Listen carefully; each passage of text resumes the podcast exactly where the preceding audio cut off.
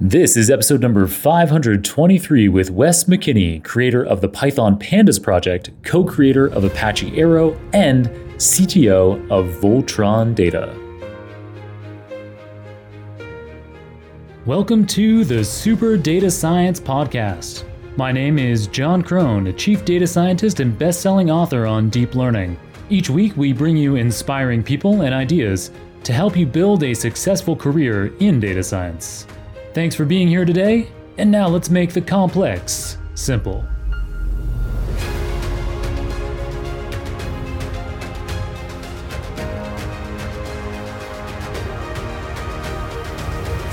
Welcome back to the Super Data Science Podcast. I am beside myself that we have the data legend himself, Wes McKinney, as our guest on this episode. Wes created the Pandas project, an open source Python library that has become the global data science industry standard for working with data and that is used within half a million other open source software projects on GitHub. More recently, he co created Apache Arrow, another open source software library that is language agnostic and enables the execution of efficient data analytics on modern CPU and GPU hardware. On top of that, Wes authored two editions of an international best-selling book and now classic desk reference called Python for Data Analysis. He worked as a technical expert at some of the world's most prestigious companies, including Cloudera, RStudio, Two Sigma, and AQR. He now serves as co-founder and CTO of Voltron Data, a firm focused on accelerating the development and the impact of his open source Apache Arrow project. In today's episode, Wes takes us on a detailed technical deep dive through the creation story of his now ubiquitous Pandas library, the content of his iconic book, and a sneak peek at the forthcoming edition, what the Apache Arrow project is and why it's posed to revolutionize the data science and software industries, perhaps even more so than Pandas has. And then he also talks about the software and hardware tools that he uses day to day to be such an epically productive software developer, and entrepreneur. Today's episode will be of interest to anyone who wants to get deep into the mind of one of the most influential open source software developers of our lifetime.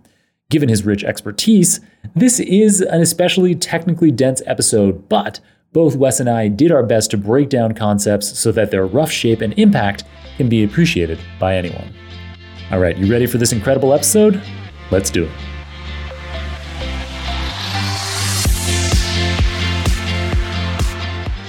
Wes McKinney, welcome to the Super Data Science Podcast. I can't believe you're here. I've been so excited uh, in the run up to recording of this episode.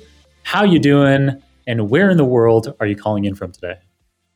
I'm good. Thanks for thanks for having me on the program. I'm uh, I'm here at home in uh, Nashville, Nashville, Tennessee, where I moved uh, uh, about three years ago.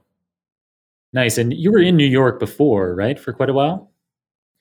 Uh, off and on for quite a while. I, I was in I was in the Bay Area for a few years before that, but but otherwise I was in in New York with um, a year in the middle.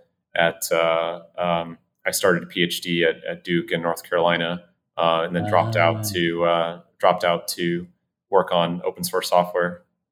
Well, that seems to have been a good decision, and I suspect that the Nashville decision was probably a good one too. Would you say that like the weather is superior to San Francisco or New York? Yeah, I mean it's definitely it's definitely hot in the you know hot hot hot in the summer, but it's it's pretty temperate the rest of the year. Like right now, it's uh, right you know right now it's beautiful. Um, the web the winters uh, are you know it does get cold. Maybe it snows once or twice, uh, but the, the, winters are pretty are pretty mild. Um, it rains a surprising amount. Really? Um, but but all in all, I, all in all, it's uh, you know it's great. You have um, you know you have mountains, you know, in driving distance, and uh, you know the city of Nashville is uh, is is is booming. So I certainly didn't know about COVID when I when I moved here, but uh, when when it when it hit, I was happy to have like the um, um you know the uh, the the extra space in, uh, in in my apartment to uh, to, to roam to roam about. Yeah, I can say from experience that being in Manhattan during a COVID pandemic is not the place you want to be. Uh, finding my way through, it's nice. Things must be opening up. they're probably almost fully back to normal in Nashville now. Um, yeah, they they they are. Uh, they they've been pretty much back to normal for uh, for for a long time. I, I guess it's uh, you know for it, it's funny. It seems like for you know some parts um, you know for for some parts of uh, of the state you know state of Tennessee um, you know there you know there wasn't really much of a wasn't really much of a lockdown. Um, the city of Nashville itself did have um, did, did have a closure of uh, non-essential non-essential businesses, uh, you know, indoor dining uh, for for a period of time, but it, it opened up. Uh, indoor dining reopened last uh, last summer. Oh wow, uh, summer 2020, right. and um, and they're you know I think even during the um, you know even during the the COVID peak around December January, uh, things stayed you know things stayed open. But I was definitely I was definitely happy to uh, uh, you know that you know because I'm in a I'm in a red state. I was able to get vaccinated uh, right at the yeah, right, at the start, right at the start of April, and so that that brought down my you know brought down my anxiety levels, and and uh, so I've been you know comfortable resuming resuming travel and visiting yeah. visiting friends and family things like that. For our international listeners, red state there means uh, that there's relatively conservative politics, and so it means that the the line the queue to get a vaccine uh, was really short. Um, I did have to wait around here in New York in this blue state, as we say. Um, but all's well now. Um, yeah, so it seems like you definitely lucked out there with with Nashville during the pandemic, as as far as luck goes in a situation like that. Um, so Wes, you were introduced to me by Jared Lander, who was on episode 501. But we also have some other connections. So some other recent guests: Claudia Perlich in episode 437, Drew Conway in 511. And with that group of people, I felt pretty confident that you had a lot of connections to the New York R community, also knowing that you uh, speak regularly at the New York R conference. So I asked you about that just before we started recording and discovered uh, that, yes, indeed, unsurprisingly, you have been involved in the R community for a long time. But uh, that is not what you're most known for, I suppose. Um, so, uh, amongst a lot of achievements, perhaps uh, you know one of the achievements that uh, that you stand up for most is being the creator of the Pandas library in Python, which uh, I'd love for you to dig into a bit of the history of how you got started with Pandas. But um, I, I like the connection there between uh, kind of being involved with R so much a decade ago um, in in kind of I suppose R's heyday in data science, and so R had still has this data structure called the data frame that allows you to mix multiple different data types. So you don't have to have a matrix of just float values or integers. You can mix in character strings with uh, numbers. And so this is very helpful for working with data. And pandas that you created allows us to have that same kind of data frame functionality in Python and also quite a lot more. So I've given a long intro there. First of all, let me know what I got wrong. and then let us know about, um, yeah, kind of the history of, of pandas, why you created this library that is now one of the most widely used pieces of software in the entire world. Uh, and yeah, if there's any relationship to, to R data frames there. Sure, there's there's uh, there, there's a lot to unpack there, and, there, and there's certainly there's certainly a lot of a lot of history. Um, I uh, uh, you know I I studied uh, I, I, got a I, I, got a degree in pure math in, in college and did a dabbling of um, did a dabbling of computer science.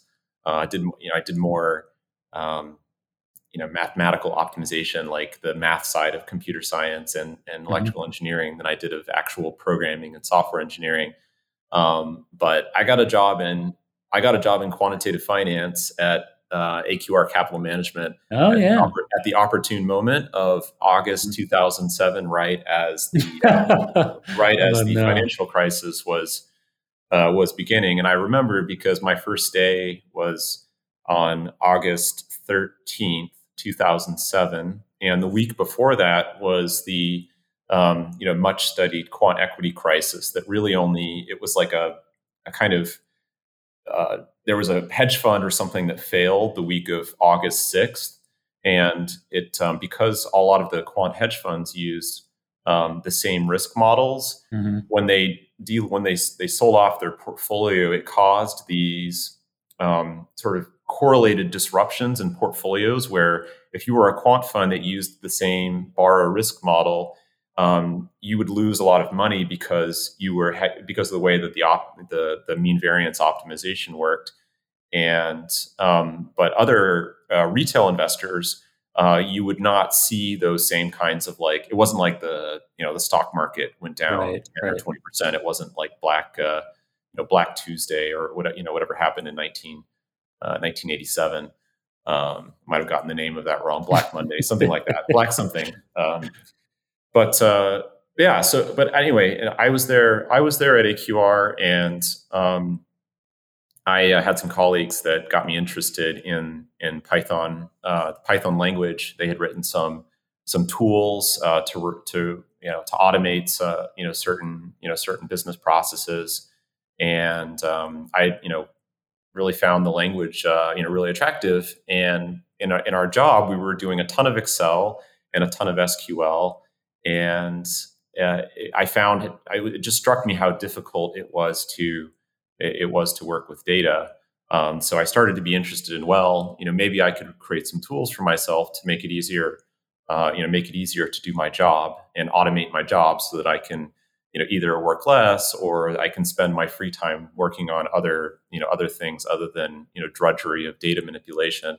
Mm-hmm. Um, but indeed, at the same time, I had some colleagues that were um, users of R, and of course, R was hugely different in 2007, 2008. Now, so many of the things that we take for granted in R, like RStudio as a mm-hmm. development mm-hmm. environment, um, tools like dplyr, the tidyverse, like the whole pipe concept uh, and many of the modern you know libraries that's made R such you know I would argue with you. You said you know, the heyday of R was a decade ago. I think the heyday no, of R is. I know. The heyday of R is the heyday of R is right now. I think. Yeah. It's, it's, uh, you know, I, I really got to. I tip my hat to the, you know, to the work of, of, the R community and and what they've done to really build out um, a really you know amazing set of of libraries to empower empower uh, data science work. Um, but in any case, I, I was exposed to R. And so when I initially started uh, writing the code that turned into Pandas, which was in like April 2008, um, I had the you know positive and negative experience experiences of using R, and so I was trying to um, capture some of what some of the good things about R data frames and that way of working with working with data and going about statistical modeling, running regressions, doing data manipulation, cleaning up data, um, but adding a bunch of additional features that R did not have that were causing me a lot of pain and suffering. So we were we were working with a lot of uh, a lot of uh, irregular data that hadn't go th- gone through a lot of normalization and data and data cleansing. And so you would read two different tables from two different um, database tables in Microsoft SQL Server. And then you'd have this like data integration problem of how do we join and merge these merge these things together. And so I was hit by all manner of um, you know cascade of problems in R from you know string you know, strings as factors is equals true and um, you know silently you know doing the wrong thing when merging data frames together. I mean this was before you know, this was before dplyr and uh, and data table, mm-hmm. which do these do these joins properly.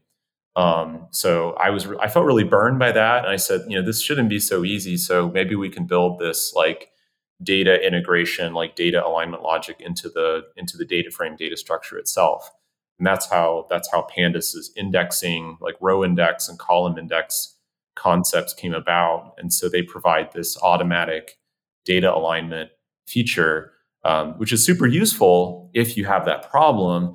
And now, now, you know, 13, 14 years later, uh, people are cursing me for um, having this, uh, you know, indexing feature in Pandas that um, it can be a nuisance to people that don't need it.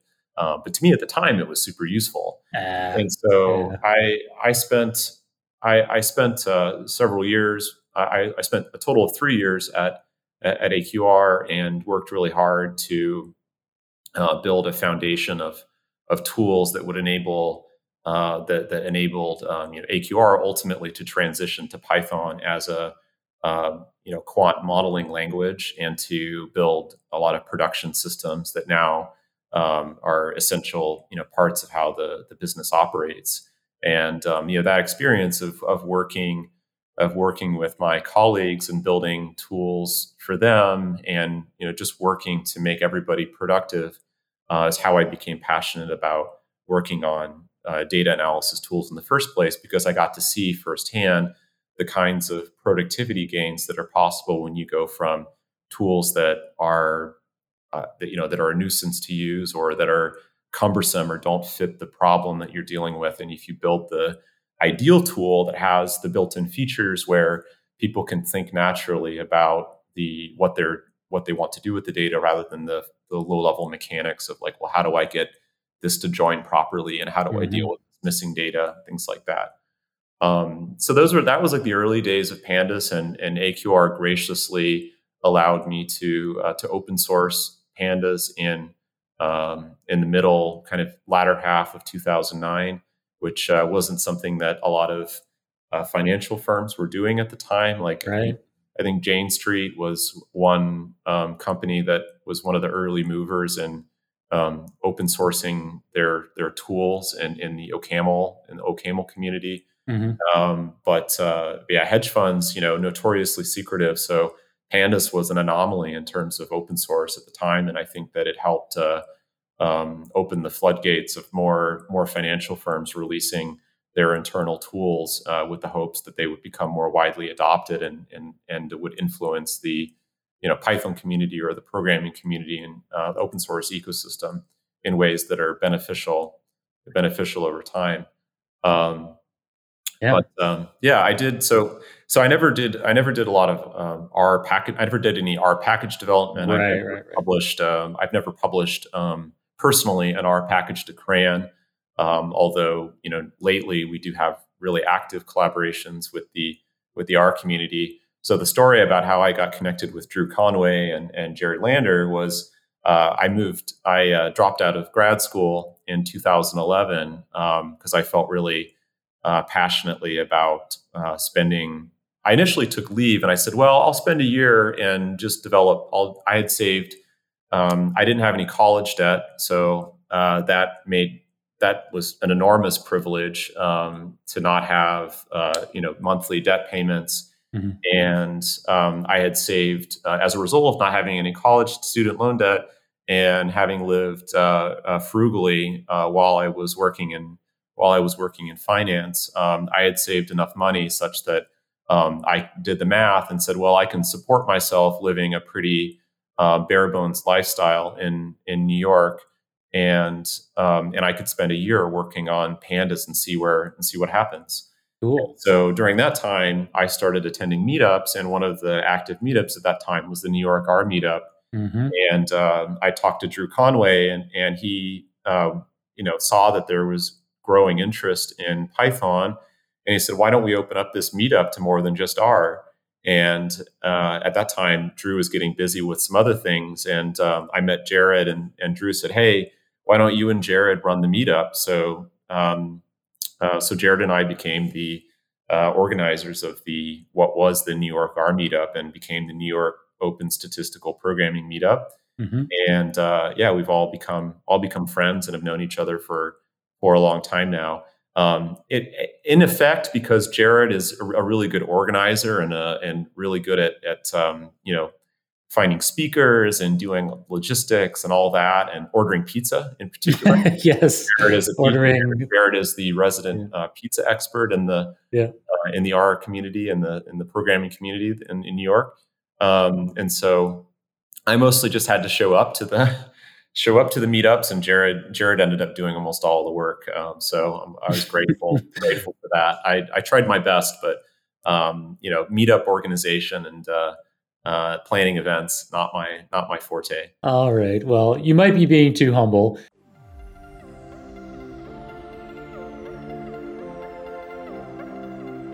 Eliminating unnecessary distractions is one of the central principles of my lifestyle. As such, I only subscribe to a handful of email newsletters, those that provide a massive signal to noise ratio. One of the very few that meet my strict criterion is the Data Science Insider. If you weren't aware of it already, the Data Science Insider is a 100% free newsletter that the Super Data Science team creates and sends out every Friday. We pore over all of the news and identify the most important breakthroughs in the fields of data science, machine learning, and artificial intelligence. The top five, simply five news items. The top five items are handpicked, the items that we're confident will be most relevant to your personal and professional growth. Each of the five articles is summarized into a standardized, easy to read format and then packed gently into a single email. This means that you don't have to go and read the whole article, you can read our summary and be up to speed on the latest and greatest data innovations in no time at all. That said, if any items do particularly tickle your fancy, then you can click through and read the full article. This is what I do. I skim the Data Science Insider newsletter every week. Those items that are relevant to me, I read the summary in full. And if that signals to me that I should be digging into the full original piece, for example, to pore over figures, equations, code, or experimental methodology, I click through and dig deep. So, if you'd like to get the best signal to noise ratio out there in data science, machine learning, and AI news, subscribe to the Data Science Insider, which is completely free, no strings attached, at superdatascience.com slash DSI. That's superdatascience.com slash DSI. And now, let's return to our amazing episode. Well, it's nice to hear that whole story. Uh, it's interesting over the last few months, having had Jared and Drew, and then now you on the program, I've been able to piece together for myself and for any listeners that have been listening to those episodes. Again, Jared was 501 and Drew is 511. We're getting more and more vantage points on the history of what is such an influential community. It is uh, so that that community, what is now called, as you say, the Open Statistical Programming Meetup, it is uh, the world's largest um, community for these kinds of open source efforts like R and Python. And yeah, so it's interesting to hear where it all started and and meet the people that were involved in that. Um, and I, going back to the very beginning of when it, when I started introducing, uh, you know, your work with pandas, I deeply regretted as soon as it came out of my mouth that I said R's heyday uh, was ten years ago. Um, and so I'm glad that you uh, caught me on that. It is absolutely it's it's so interesting. I think you know you you put your own life experience, you overlay that on like the real objective history that's out there. And for me, 10 years ago, I was using R every day. It was my bread and butter. And now Python is my bread and butter every day. So I kind of have this idea in my head that, like, oh, that's how things have shifted in the data science world in general, but that's absolutely not true. R is still R is an absolutely massive ecosystem. It's bigger than ever. Um, and yeah, all of these kinds of tools uh, that you mention, uh, the tidyverse that allows us to work with R, um, you know, a lot more easily is, is brilliant, and and what the R yeah. Studio ecosystem has brought along. Yeah, I mean, I think it's just if you look at you know, say, ten years ago versus 10 years ago versus now, I, I don't know what the the difference in the number of you know the number of um, data practitioners. I mean, the the whole field of data science has undergone a, an order of magnitude or more oh, uh, sure. growth, and um, and the the yeah the market share of, of Python and R has you know has is largely it's largely dominated. Um, so yeah, it's um, I think a lot of a lot of the work that we've had to do has been how to how do we make these these ecosystems more hospitable uh, to millions to millions of users? And so we we went out of a period of time where you had to be um, you had to be a hardcore hacker to to really be um, you know to really be successful uh, doing things uh, doing at least doing data work in in in, in Python. And so you know we've so a lot of the systems that, that have been built and tools that have been built is how, do we make um, you know how do we uh, you know have enable Python to have as many users as Excel has. You think about how many users Excel has. It's like right. the most. It's the it, it is in essence Excel is the most popular programming language in the world. Right. If you look at it a certain way. Yeah. Yeah. it's it's unfortunate. You know, you feel yeah, you feel bad for all those Excel users out there who I think I think through things like you know these kinds of podcasts, I think people do realize more and more, especially as data sets get larger and larger, that there is this big opportunity to be moving away from tools like Excel, um, you know, towards maybe SQL can be kind of your gateway drug to something like R and Python, uh, and Excel certainly, or other spreadsheet tools like uh, Google Sheets, they certainly have. There's they're hugely useful, and I do use uh, spreadsheet software for a lot of uh, day-to-day tasks. But um, it's great that that people like you and places like AQR have been supporting this open source movement that has allowed things like the Python Pandas library to yeah allow us to much more efficiently uh, be managing large data sets um, and be performing a lot of operations that wouldn't be possible in Excel. So, on that note, if people aren't already very familiar with um, how to be using Python for data analysis, uh, you've written a book on that, which is a top selling, it's an absolute bestseller from O'Reilly. Um, it's Python for data analysis. If you're watching the video version, I've got my copy right here on mm-hmm. camera, which is heavily dog eared. Um, so, a great reference book for uh, lots of functionality for working with data in Python. So, it introduces working with Jupyter notebooks. Uh, back in 2012, IPython notebooks, as I learned about them. Um, uh, which also actually, even that word Jupyter, it's interesting how it shows how uh, in data science it can be so useful to be uh, familiar with Python and R and maybe even Jupyter, such that they put all three of those words into one. Julia, Julia. Oh, did I did I say Jupyter? Yeah, Julia. Uh, they put Jupiter into Jupiter. It was really really clever. um, Julia, R, and Python into Jupyter. Um, so you introduce, you know, working with Jupyter notebooks, working with NumPy, and then of course also working with pandas. And in particular, you have chapters on working with time series data and financial data, which makes sense given your history um, in financial markets. And certainly a lot of people do work with those uh, kinds of data, and they can be some of the most difficult to munge around with. So, first edition came out in 2012, second edition was in 2017. And I understand that a third edition is in the works, Wes. Uh, and yeah, yeah, have- I am. I am slowly. Uh, I am slowly uh, editing my way towards, uh, you know, towards a third edition. Um, I, um, um, since I, I, I keep busy with a lot of other projects, so and the book is not my not my principal project like it was in in 2000 in 2012. You know, I you know wrote the first version of the book during my um, my uh, one year uh, self funded self funded sabbatical.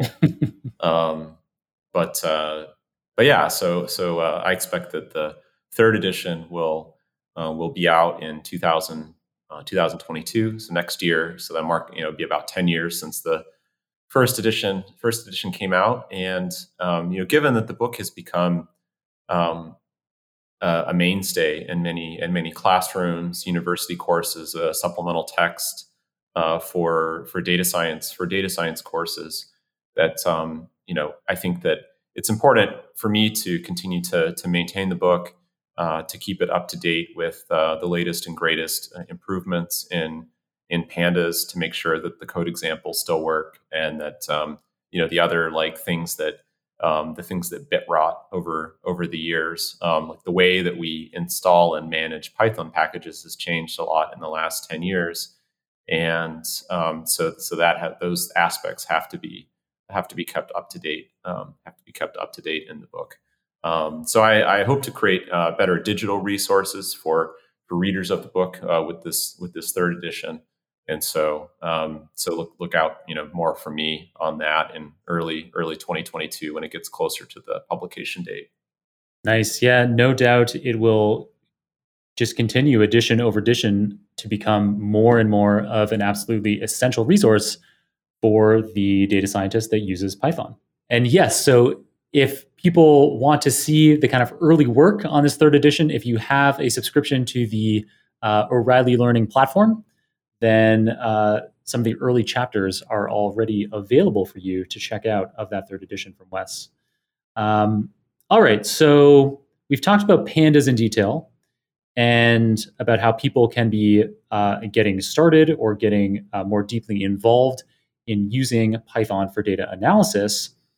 The next topic that I'd like to cover is well, if I could, I mean, if I oh, could, yeah. if, if you could, you know, pardon, you know, pardon me for a few minutes to uh, for to to talk a little bit about what has happened with uh, with pandas in the last uh, oh, yeah. you know, eight or eight or nine years, because I think one of the unfortunate things about about projects like pandas that take place over a long period of time is that often people really focus on the origin story of how the project started, but um, a lot of people don't realize that I haven't been actively involved as a as an individual maintainer in Pandas since 2013. So it's been oh wow, more than it's been more than eight years now.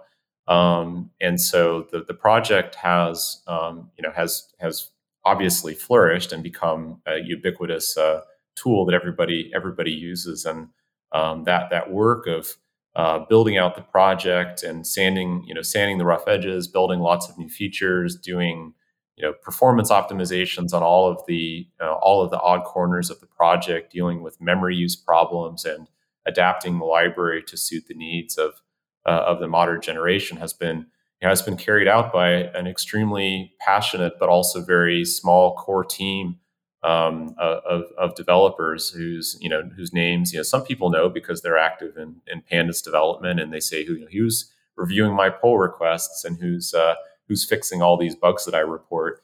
Um, but pandas has had over um, over forty thousand a total of you know between issues and pull requests um, are you know issue and pull request numbers in the GitHub project are over forty thousand. Wow. So that's just an astronomical amount of work that's been uh, you know, driven for for years and years by by Jeff Reback and uh, Brock Mendel, Jor, uh, Joris van den Bossche, uh, Philip Augspurger, and uh, uh, you know we have a you know, really passionate core team that continues to grow. And so um, I I, um, I try to try to sing their praises, you know, a, as often as I can because you know the the work of big, large open source projects, their their community they they need a they require a community. Um, and you know pandas has has grown a massive community and really active activist commu- uh, you know community that's been really active in recruiting new contributors um, and making lowering the hurdle to uh, to open source development. And so there's many uh, really successful you know successful open source developers that one of their first pull requests they ever made their first open source contributions was to pandas because pandas has made itself um, you know easier to contribute. Um, and uh, core maintainers like Marc Garcia have been organizing international documentation hackathons you in Latin America, for example, uh, to bring you know to bring uh, new um, you know new new um, new people into the project. And so um, that's been just wonderful to see. And um, you know many organizations have donated donated money to Pandas uh, Pandas development through uh, through NumFocus, which has enabled um, right. This kind of this kind of community development that's helped fund these events um, has helped sponsor uh, projects, um, you know, small projects. So here, you know, thousand dollars here, or five thousand, or ten thousand dollars there, really goes a long way in um, in uh, in you know enabling somebody to spend a month of their of their time working on pandas rather than uh, working on some other um, you know software so proprietary software contract.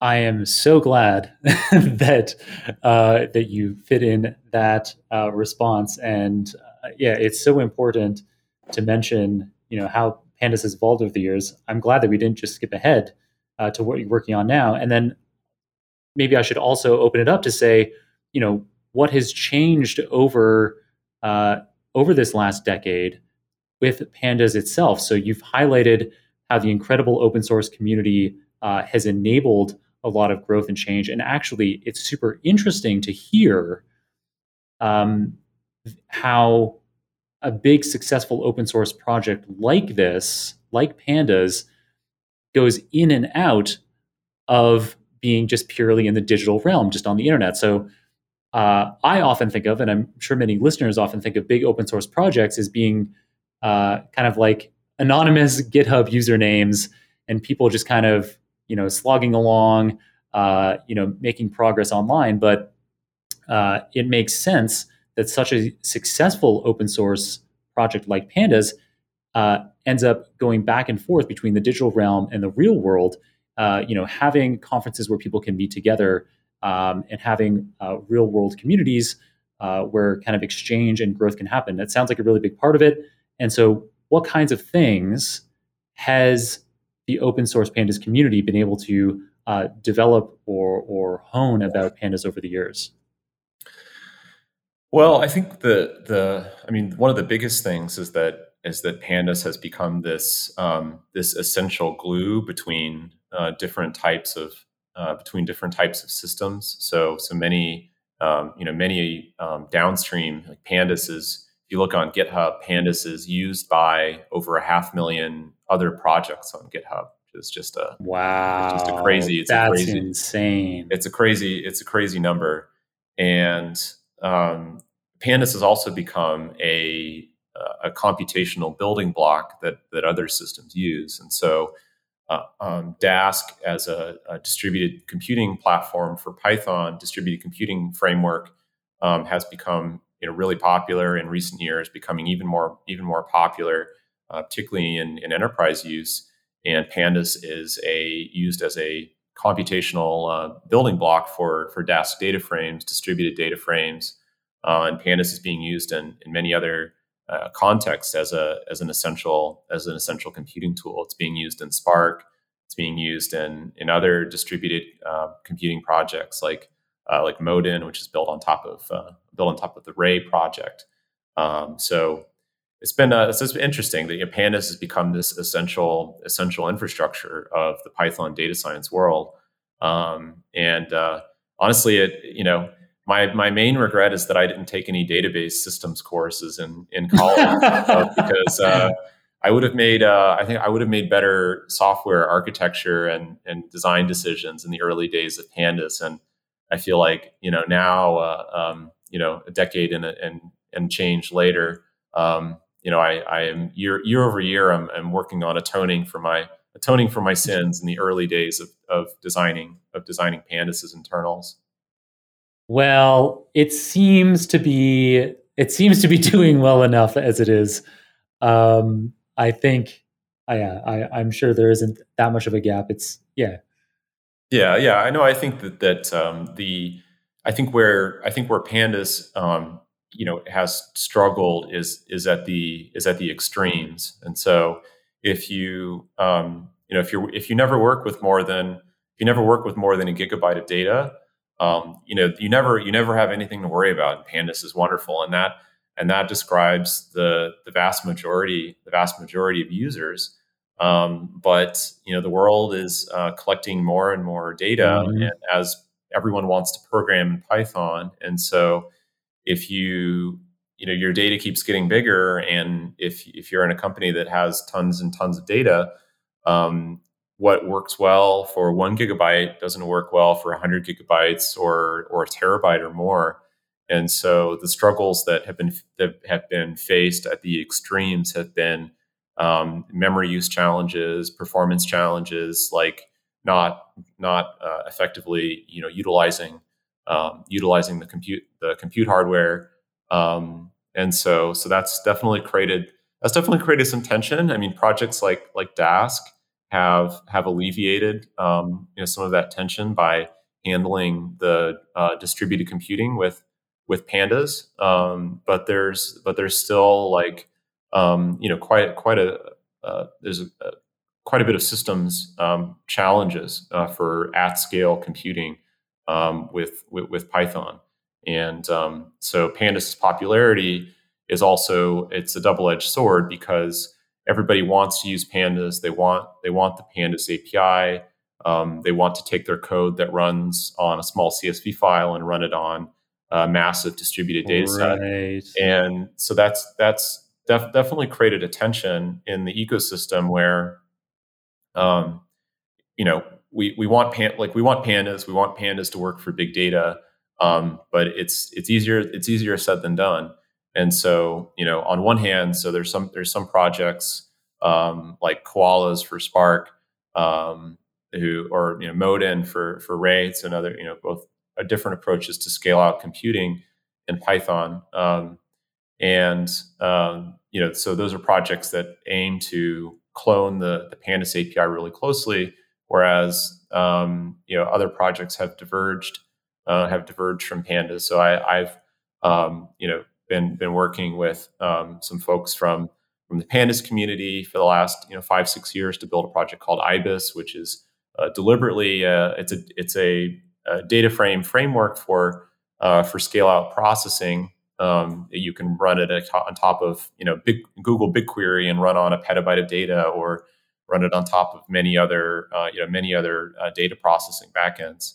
And uh, but it deliberately is not pandas in its API, and it takes its um, the intention was um, you know to take the good you know some of the uh, ideas from pandas that make sense in a scale out computing context um, while adding some of the the missing the missing features like um, high level expressions, like um, uh, yeah, essentially building uh, complex compute graphs like deferred execution graphs.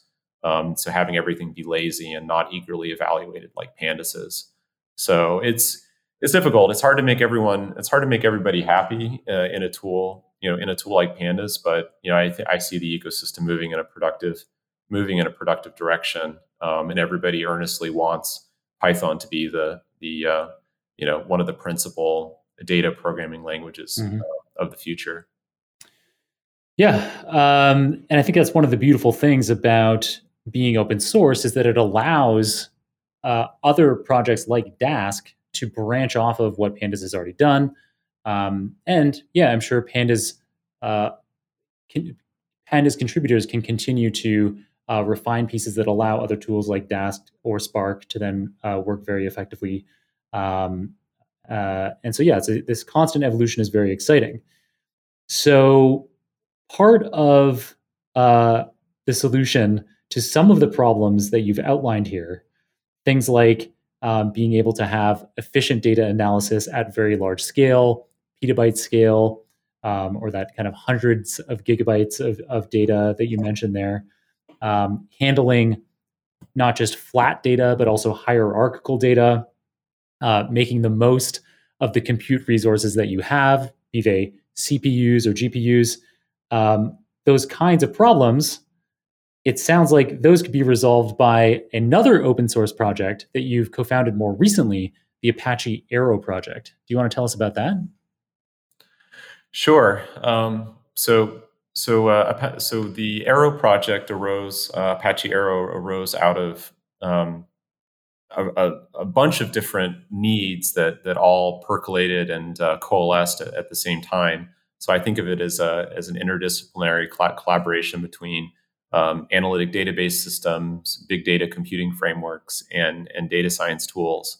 Uh, so I came out I came out the this problem from the from the data science perspective, which is that um, you know having having worked for many years on having worked for many years on pandas what one of the some of the biggest problems that we were dealing with um, is is very expensive to um, to load data into memory um, and then to um, perform um, computations on all of the different kinds of data that we observe in the wild. So, in particular, uh, st- working on numeric data in pandas is pretty efficient, but working on string data and non-numeric data is not. Um, and so data has gotten more and more complex. We see a lot of nested data, mm-hmm. um, you know, dictionaries and lists and and things that that arise from from JSON and event data that's being generated by, you know, web, uh, you know, um, uh, net, you know, basically mobile phones and websites and things like that. These mm-hmm. complex mm-hmm. JSON events, and um, and so.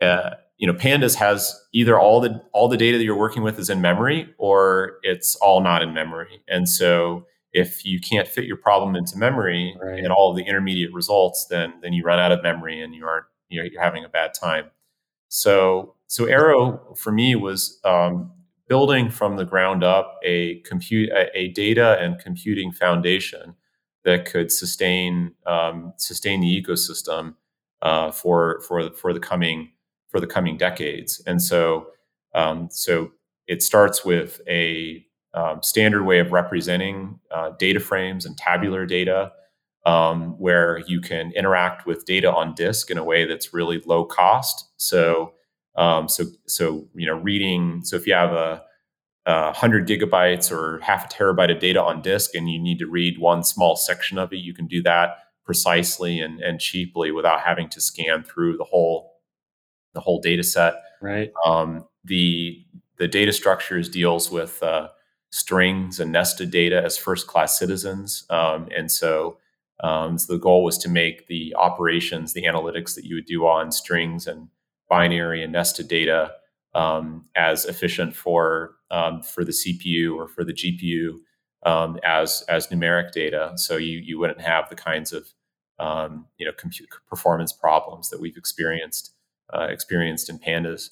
Um, and so we've built up over over the last five six years a stack of um, a stack of technologies um, to use Arrow in many different programming languages, um, protocols for connecting together systems and programming languages. And so now um, we can build these interoperable high performance analytics systems in many different programming languages from C++ to um, uh, languages that can you know, easily plug into C++, like Python and R. And so we have a really active collaboration, uh, you know, with the Python and R community and the Ruby community um, on, you know, in this kind of shared foundation of computing. Um, I gave a, t- a, a talk uh, four years ago at Jupyter uh, JupyterCon called um, "Data Science Without Borders," and so it speaks about this idea of building this really strong um, shared um, shared uh, um, uh, shared runtime for, for data science, like a common compute foundation, which can be used portably across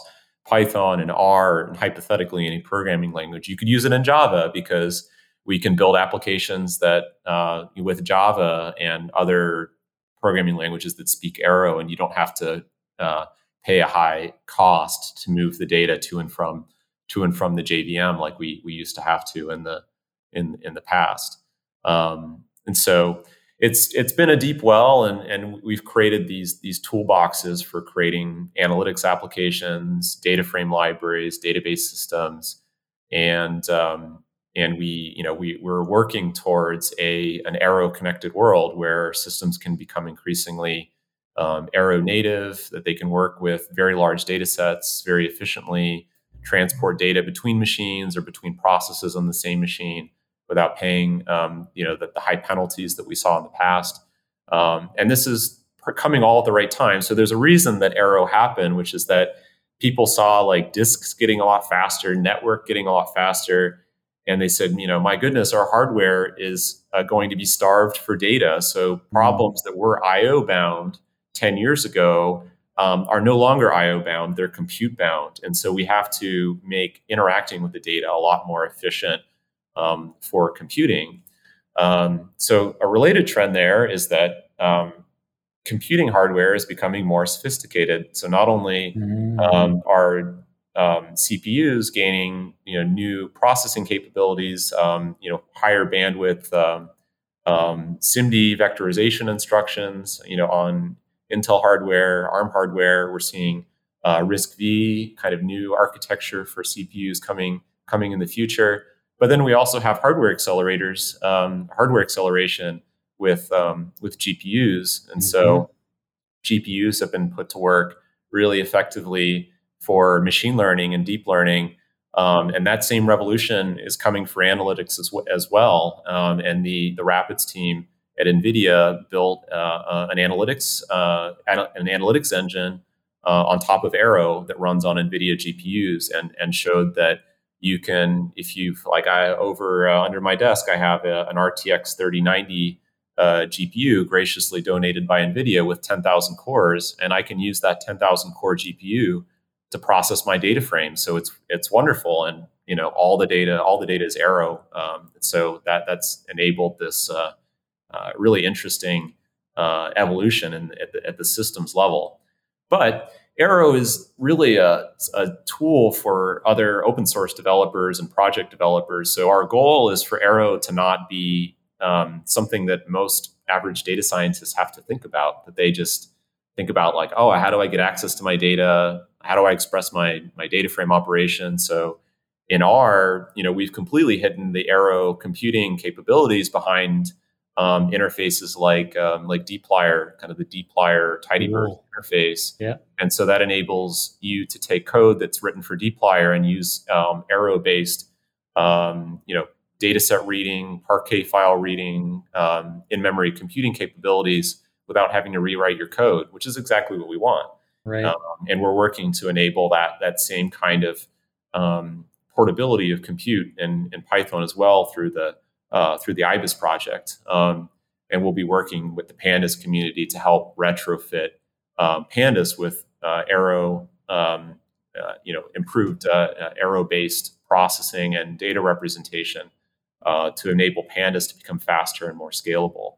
We started with strings, and so Pandas in in, re- in a recent release um, got Arrow-based um, string a string extension type, which made string processing a lot faster and more memory efficient. So you can work with um, larger data sets that way without running out of memory, and the, all your operations will run faster. Um, and uh, we expect that will continue to uh, extend to you know nested data and other kinds of gnarly data that, that Pandas users have historically uh, right. uh, have historically struggled with. Um, and I mean, for me, the most exciting thing is is because I've become a database nerd um, since I uh, have been learning about database systems and you know the 30, 40 years of analytic database development. But um, now because Arrow is this cross-disciplinary project, like we get to collaborate with um, we get to collaborate with with uh, database systems people. So like we've been working with uh, the DuckDB project um, at CWI in the in the Netherlands, uh, which CWI has spawned uh, you know MonetDB and uh, um, a lot of uh, database technology that's powering many of the systems like Redshift, uh, uh, Snowflake. Uh, you know, these are uh, people who passed through you know CWI and learned how to build you know learn how to build databases in the Netherlands. So um, to be able to benefit from those types of collaborations uh, is is extraordinary because you know I think I think database systems people in the past were disinterested in um, in in a certain sense with with data science tools. But as you know, the world of data science and Python and R in particular have become so mainstream and so essential um, that now, uh, you know, now the challenge is how do we get the Python code running inside the database? How do we get the R code running inside the database? And so that's one of the really next interesting frontiers of um, of analytical computing is is uh, kind of bringing those worlds together and creating a, a productive developer experience. That's so cool, Wes. Thank you for sharing all of that. Uh, it's mind blowing to hear all of the different aspects that you have to think about and get right in order for a tool like Apache Arrow to be so effective.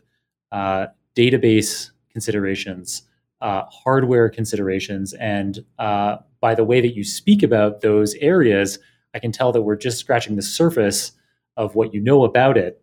Um, and so it's cool to see that um, this project, you know, can can have the impact that it that it can, that it can allow us to be uh, to be running data science operations, data analytics operations across whatever hardware is available to us, be it CPUs or GPUs.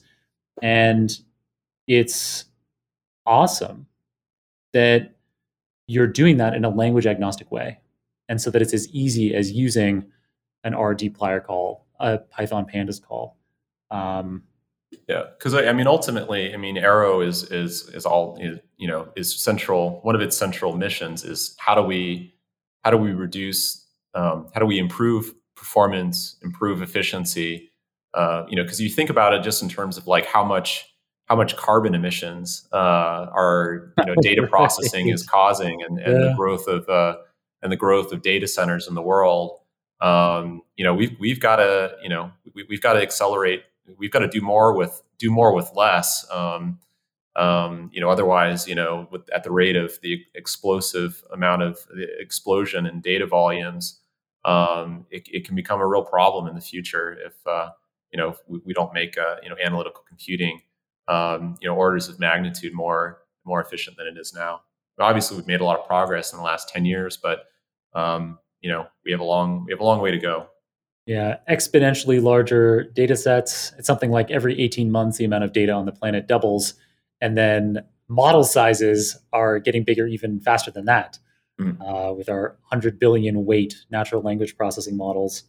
Um, yeah, we definitely need to be to be making the most of the compute. I hadn't thought of the the environmental social aspect there, which is also cool.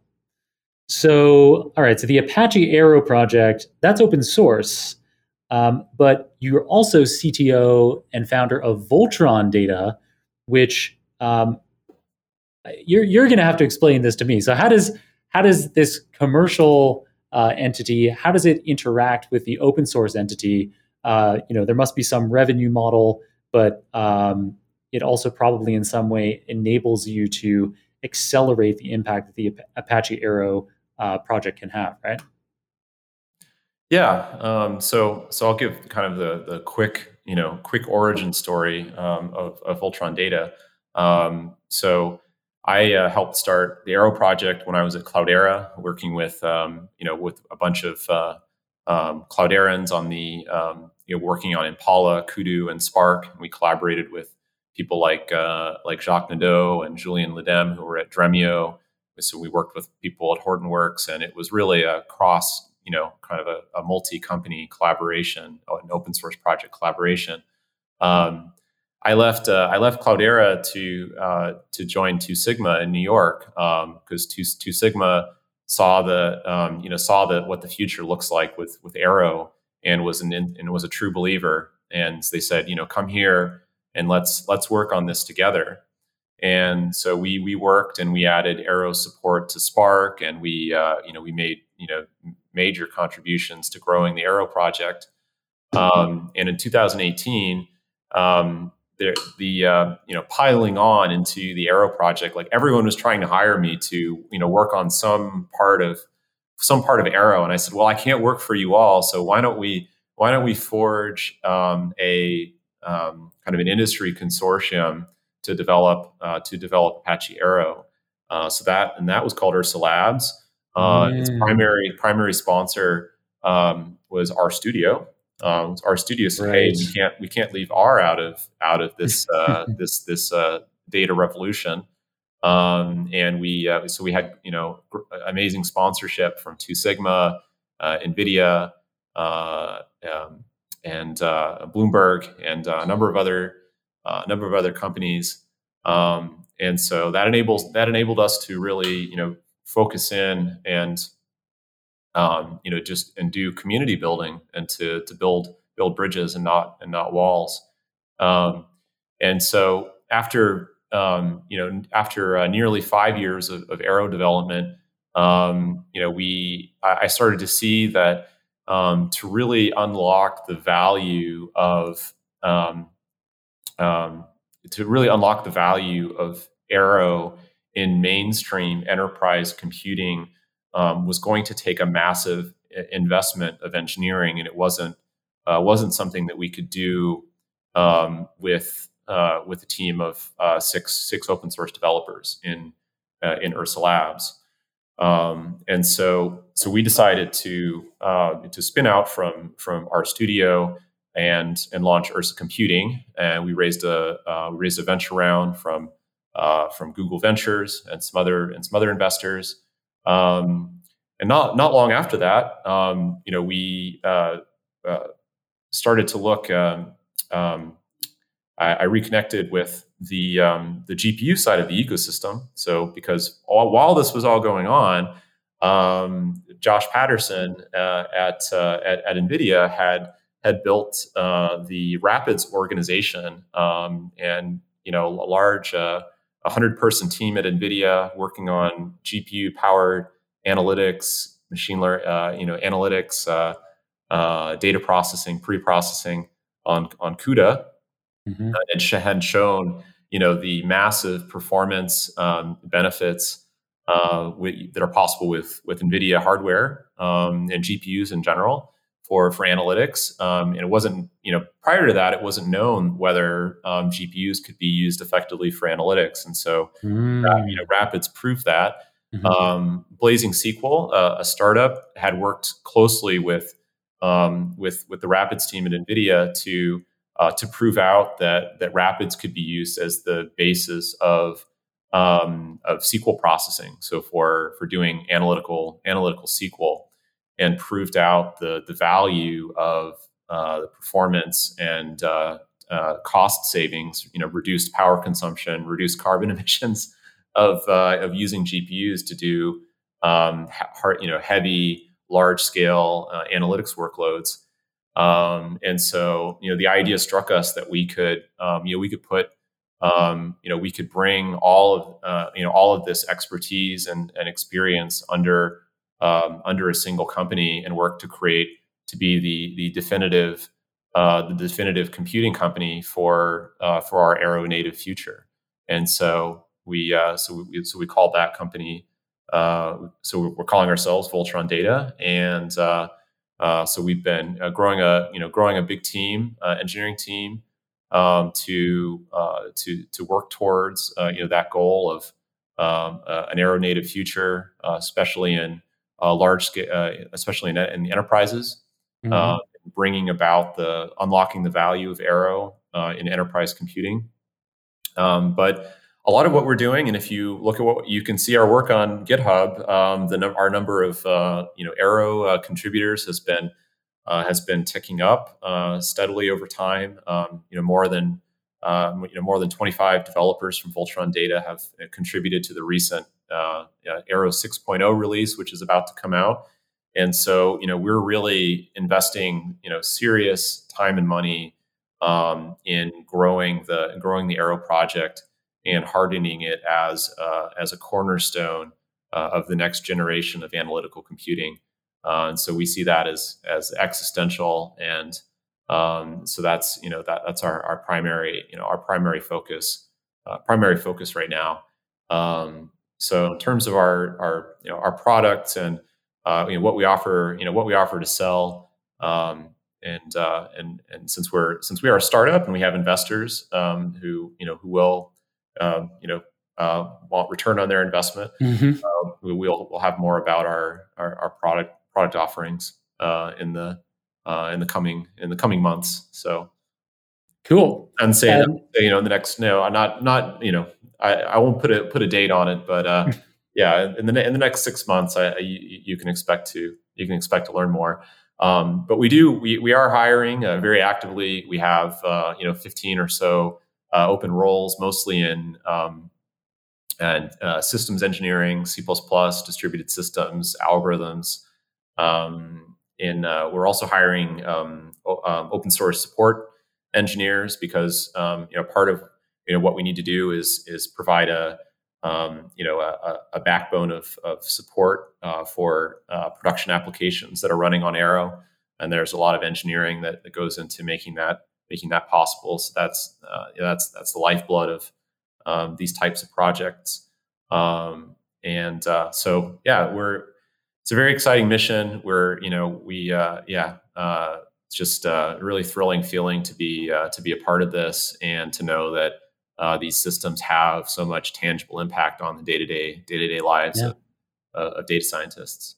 Yeah, I bet. And as you were speaking about the origin of Voltron, it became really obvious to me that you know commercial opportunities from being involved in these kinds of major open source projects they're you know they're going to be kind of everywhere because if there's this open source project that can do things more computationally efficiently than ever before there's going to be people who come around and say um, you know we have this particular use case can you adapt what you're doing for this use case um, and so there's consulting opportunities there, but it sounds like potentially yeah, projects in the works too.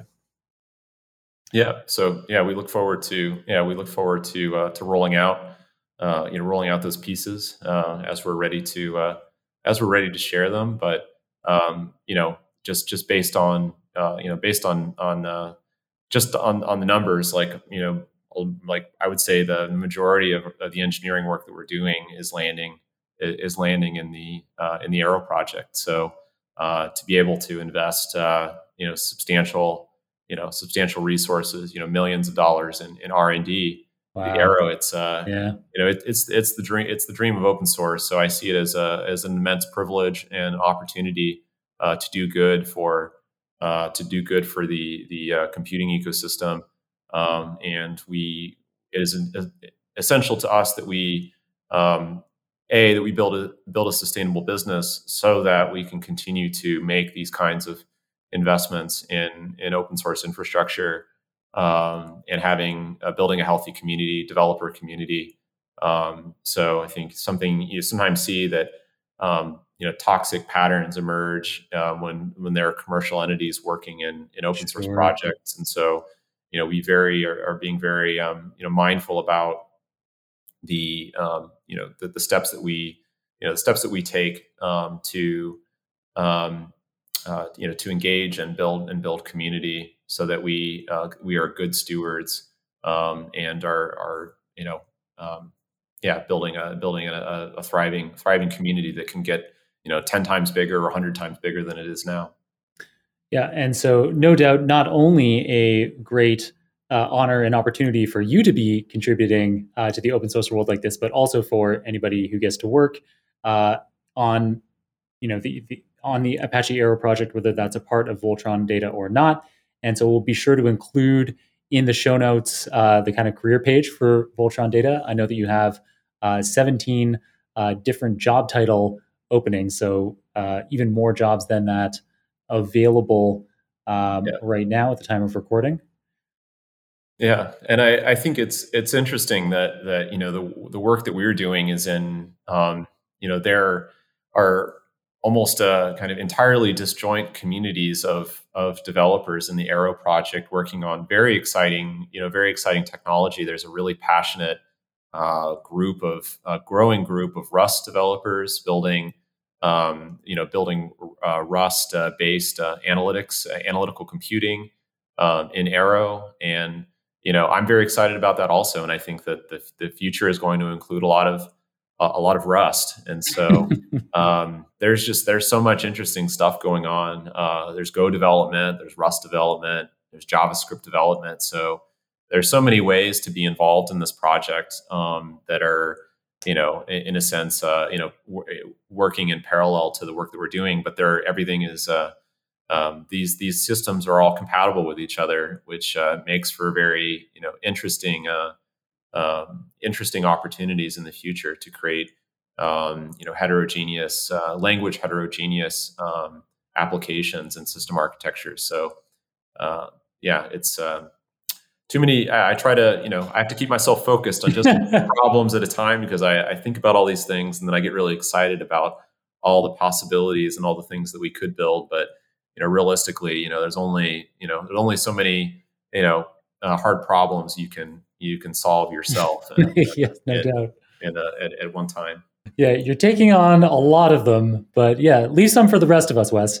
Um, but we haven't talked about the names. And one thing that caught me is Ursa Labs. Ursa is Latin for bear, I think and pandas kind of sounds like a bear. So I don't know. So is there a relation a relationship there? Where did the pandas name come from? Um, and maybe the arrow name, maybe the Voltron name. If those are interesting stories, you don't need to tell us all of them, but maybe at least the pandas one. yeah, well, the, the, pandas the pandas name came. Um, you know, I was uh, um, you know trying to trying to create um, uh, some some name to capture um, you know Python data analysis uh, or um, you know something some some some concept like that. Uh, but I was also I was also working with a lot of econometricians uh, who were talking about panel data all the time. Oh. Panel data is a certain kind of is a certain kind of uh, data set that gets collected in in statistics and econometrics, and so um, you know in all of my you know writing down candidate names, uh, um, I was like I was like, oh, there's a panda living in there. Um, so somebody suggested, I can't remember who suggested making it plural. Like, oh, it's cuter if it's plural. And so hence, hence, hence pandas. Um, Great. Well, there you go. David Regalado, uh, who is uh, a co-founder at Data Engineering Latam. Uh, he was interested in uh, kind of the name history there. So we got that for him. Um, so I I know from our chat just before we started recording that you might not be able to spend as much time uh, down in the weeds writing software yourself every day now, but uh, I know that you do still spend time on that, and certainly you have a big history in it. So, do you have any particular uh, software tools or techniques that you highly recommend for listeners? I'm still, you know, when I do development, and I'm doing less and less, you know, development these um, these days, since um, you know, I can be, you know, helpful and helpful to my team and and to the uh, to the open source project uh, in, in, in other ways other than other than writing pull requests. Um, when I do do development, I'm pretty um, pretty old school in tools I use. Like I still um, um, still an Emacs user. Um. Not it's not a very tricked out Emacs either. I sometimes see people's like VI or Emacs setups they have all these like fancy auto completion things, and and so I don't. I've never uh, I've never uh, managed to set up those those sorts of things, um, which probably means I'm not as productive as I could be. But you know, I I um, I've, I've, managed for for many years, um, and uh, yeah, I, I really uh, um, you know focus on uh, you know interact interactivity and uh, um, kind of exploratory you know performance testing and using since I'm doing more and more C++ these days, and so definitely use um, you know use perf and GDB and other um, you know we're starting to use um, we're starting to use things like open telemetry to to make it easier to uh, to collect performance you know performance data from more complex uh, data processing applications.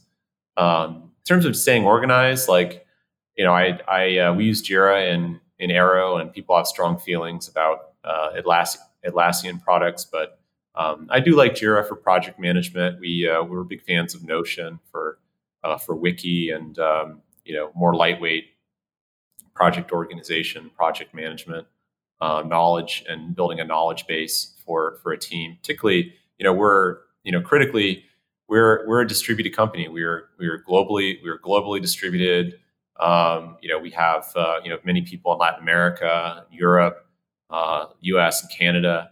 Um, so uh, you know we we're you know we want to hire the best and brightest uh, all you know all around the world, and selecting tools that facilitate asynchronous collaboration, uh, documents, you know, building documents, collecting knowledge, and uh, building a written culture where people can uh, find out about things and uh, you know become less uh, dependent on uh, synchronous interactions and um, you know that we yeah, that we don't have people with all the knowledge you know uh, stored away in their heads and inaccessible to other people so mm-hmm. Uh, so yeah so having a really strong you know just using tools like notion has been really helpful in building that um, you know kind of knowledge creation like written culture Cool. Another tool that we mentioned just before we started recording that I had to look up when we were talking about it, I hadn't even heard of it.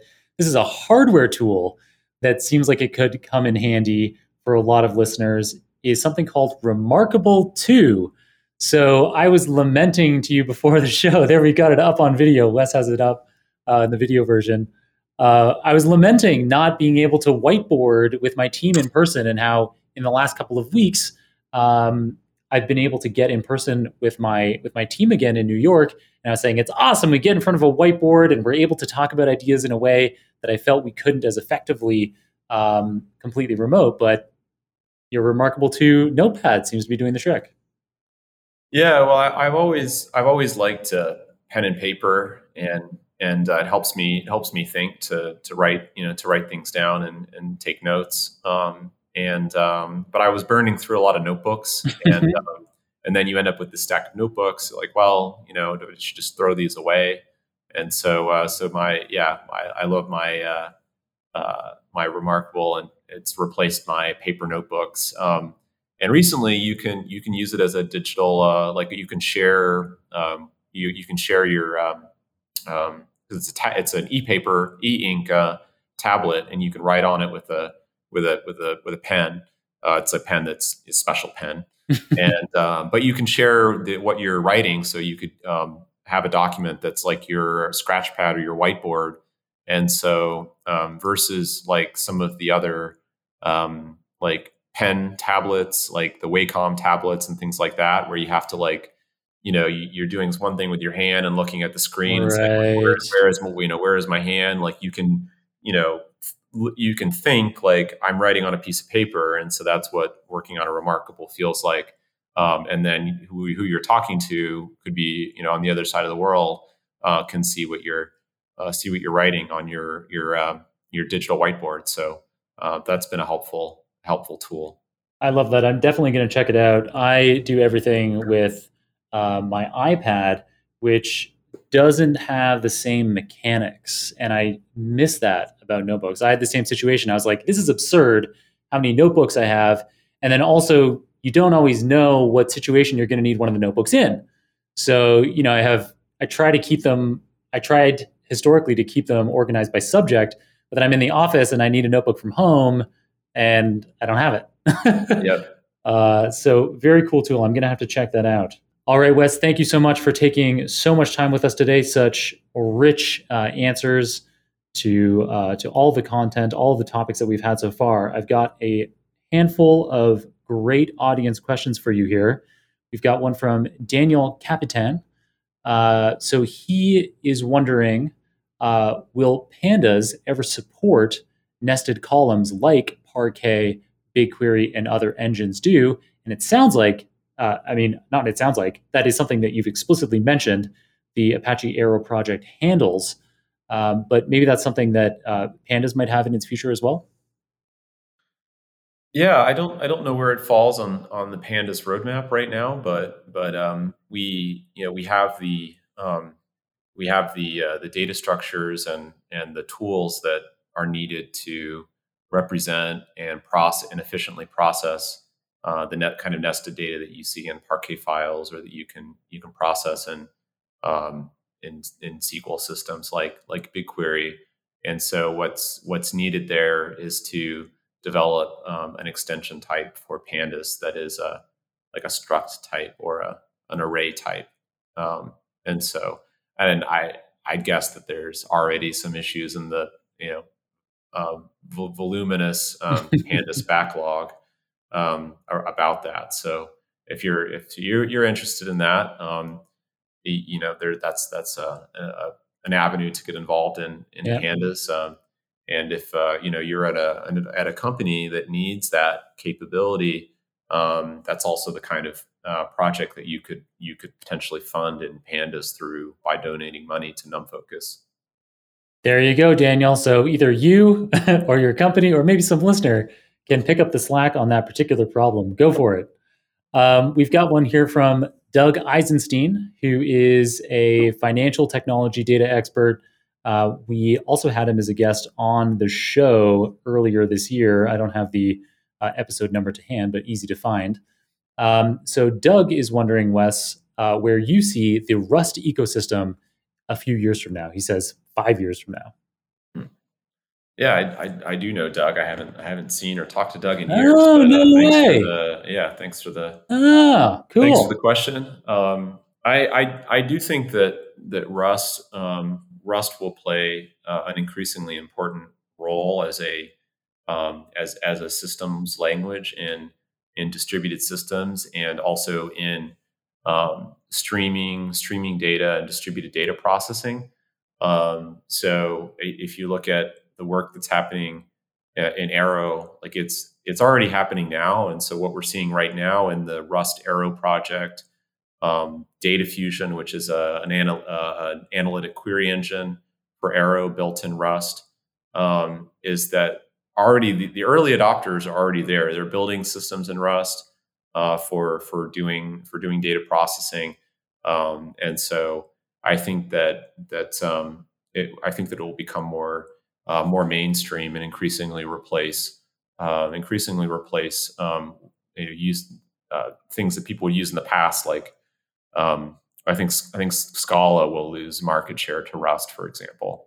Um, I mean, Rust is still you know has it, it, has a learning curve, and I've I've never written any Rust code, but my understanding is that it's uh it's not exactly a walk in the park, but uh, when once you do learn Rust, it, it has you know uh, you know wonderful properties around you know the idea of fearless concurrency, uh, memory safety. So um, you know providing some of the um, you know some of the same same kinds of benefits that you see in Go, for example. Um, but uh, um, yeah, so so very very excited about that, and, and definitely bullish on. I'm definitely bullish on Rust. Super cool. Thank you for that answer, Wes. And then one last one here. Uh, so this is from Brett Tully, uh, with whom I I did a PhD um, in Oxford. So he's an Australian. He's worked on all kinds of exciting uh, projects. Uh, he's worked on uh, fusion power, uh, and now he's the director of AI output systems for Nearmap, one of Australia's biggest tech companies. Um, and he has a question that is I'm super interested in challenges of supporting Python packages with compiled binaries and where Wes sees the community moving for this. For example, TensorFlow is notoriously bad for Conda. Uh, I would say I don't have a, I don't have great answers, uh, except that I am also I'm also concerned about our you know our growing um, um, DLL D, DLL hell in in Python and um, the the de- dependency binary dependency management with with Python wheels. Um, there's it's definitely you know possible to create um, you know because some packages go the route of being completely self-contained and so, you know, in the fullness of time, you know, you'll you'll there are packages which um, ship um, a static version, like a fixed version of Arrow. And so, if you load that package and you load an incompatible version uh, of PyArrow, um, that will not work. Right. so, uh, so these problems are already happening. Um, Conda um, you know, Conda by making everything, you know, a shared library and and having a, a you know uh, dependency um, uh, dependency uh, you know dependency management resolution um, is uh, is is the you know the clear way around this so that each project is you know, using the same version, um, the same the same uh, shared library, but um, yeah, but not not everyone is uh, not everyone is playing well with with Conda, and so um, I hope that I hope that they do. Um, and you know, Conda is not not perfect by any means, but we have a, you know really passionate um, you know uh, developer community um, building Conda Forge, um, pro- providing you know open packaging infrastructure for for Conda, so that um, you know, we aren't so so that you know, obviously, Anaconda, the company, has provided an extraordinary uh, service to the community over the last ten years, and not only building Conda but providing the package hosting infrastructure for Conda, Anaconda.org, and and so forth, and in the Anaconda distribution itself. Um, but uh, you know, to really, um, you know, it, it, depends on the community of maintainers as well.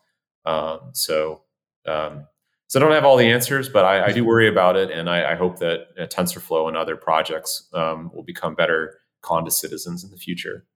Nice. Another project for uh, some open source gladiators to get on top of. Um, Brett, we're counting on you. Um, all right, then, Wes. And then, do you have a book recommendation for us by chance? Oh, I, I, uh, I this year I read I read A World Without Email by um, by Cal Newport, and um, you know, since we live in a in an age of information and notification um, overload, I think um, optimizing ourselves as humans and how we interact with others, how we communicate with others, and how we organize our work, um, I think is one of the principal challenges of our generation. And um, I think that book has some good has some good ideas. It doesn't uh, say it, it isn't uh, about getting rid of email, but but using tools like email or other notification project management tools in a way that is better for your brain and where you can be less stressed and more and more productive. Uh, Cam Newport, that guy writes books more quickly than I can read them. It's yeah. crazy. I didn't even I didn't know about that book. I've got like I'm like piling up a stack of Cam Newport books. Deep Work is one that I have read, and then now you just keep piling on more and more of them that I feel like I need to read so I can figure out how to be more efficient and have more time to read his books. um, all right. Thank you so much, Wes. It's been absolutely amazing having you on the show. You're such a rich resource for understanding um, the Pandas project, the Arrow project, the opportunities that exist in the open source community and development worlds, what the future of data analytics could look like, how we can be leveraging hardware more effectively in the future. Uh, clearly, a lot of listeners will want to be able to get more information from you. How should they follow you? Um, I think you know follow follow me on Twitter. Um, that's uh, you know any information I put out is usually usually there. Uh, sometimes I um, sometimes I post things on on LinkedIn, but um, generally the yeah Twitter is the uh, authoritative like uh, source of you know source of information. But don't be surprised if I go a few months without tweeting. yep, I mean you've got to stay focused on the important work, and Twitter is usually not it.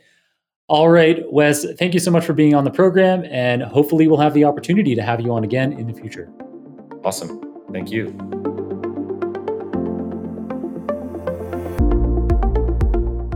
Wow, Wes is a rock star that did not disappoint.